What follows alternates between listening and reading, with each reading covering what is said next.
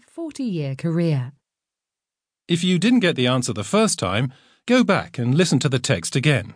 And note that, including evenings out with colleagues and money spent on clothing, that figure rises to about £40,000 over a working life.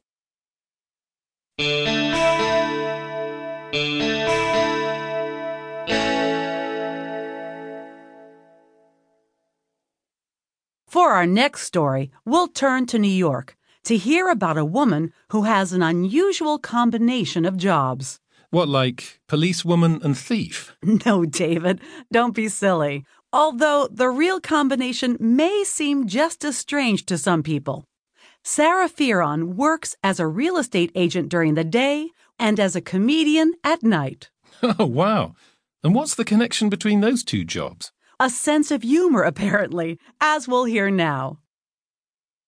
Room with a Laugh. By day, New Yorker Sarah Fearon is a successful real estate agent. By night, she is a stand up comedian. A strange combination? Not really, Fearon says. If you're in the real estate business, you have to have a sense of humor. And if you're in show business, you have to have a real job, Fearon told the New York Times.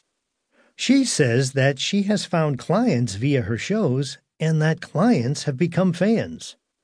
In both professions, you have to pound the pavement and audition to win people over, and hopefully you get a callback and close the deal, Fearon explains. Her day job has led to her being named one of Corcoran Group's top realtors. But when real estate deals are slow, Fearon auditions for paid jobs as an extra on television shows or in movies. She has appeared in films such as Reversal of Fortune and on TV shows like Saturday Night Live. Working as a realtor has given Fearon lots of material for comedy, including a character called Snazzy Peabody, an aggressive Manhattan real estate agent. Snazzy treats everything as if it's for sale. She's a real estate legend in her own mind, Fearon comments.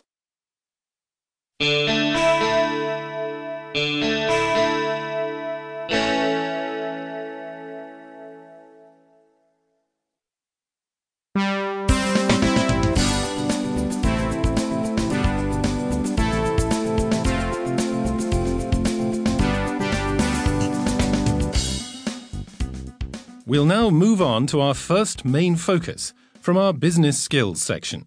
And the topic is one that is relevant for everyone at work time management. Yes, David. How good are your um, time management skills? You always seem to be so hectic and, how can I put it, in a panic about things. Well, that's just because I'm so busy.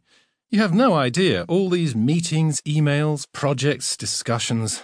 I just don't know where to start sometimes. Yes, well, it sounds to me like you're the one who needs help with time management. You're probably right. Anyway, here's our communication skills expert, Ken Taylor, with some exercises on this topic. Hello, this is Ken Taylor from London. Many of us get stressed at work. There just don't seem to be enough hours in the day to do everything we should do. That is why managing our time efficiently is such an important business skill. Listen to this conversation between two colleagues, George and Lisa, during a coffee break. George is feeling stressed. As you listen, count the number of reasons why he feels that way, and listen to Lisa's advice. George, relax. Have a coffee. You look stressed out. I am. I've got a report to finish by Friday, and I haven't even started it yet. Too much on your plate. You can say that again. I've got the department meeting this afternoon, and in five minutes, I'm due at the project review meeting. I seem to spend half my life in meetings. Maybe you have to say no to some of those meetings, or just turn up for the bit that affects you. You're right, but it's not just that. It's the hundred or so emails I've got to answer. And while I'm doing that, the phone keeps ringing with urgent messages from customers. You don't have to answer all the emails immediately. You can always send a short holding one and get back to the sender later. And put your phone on voicemail when you don't want to be disturbed. You're right, of course.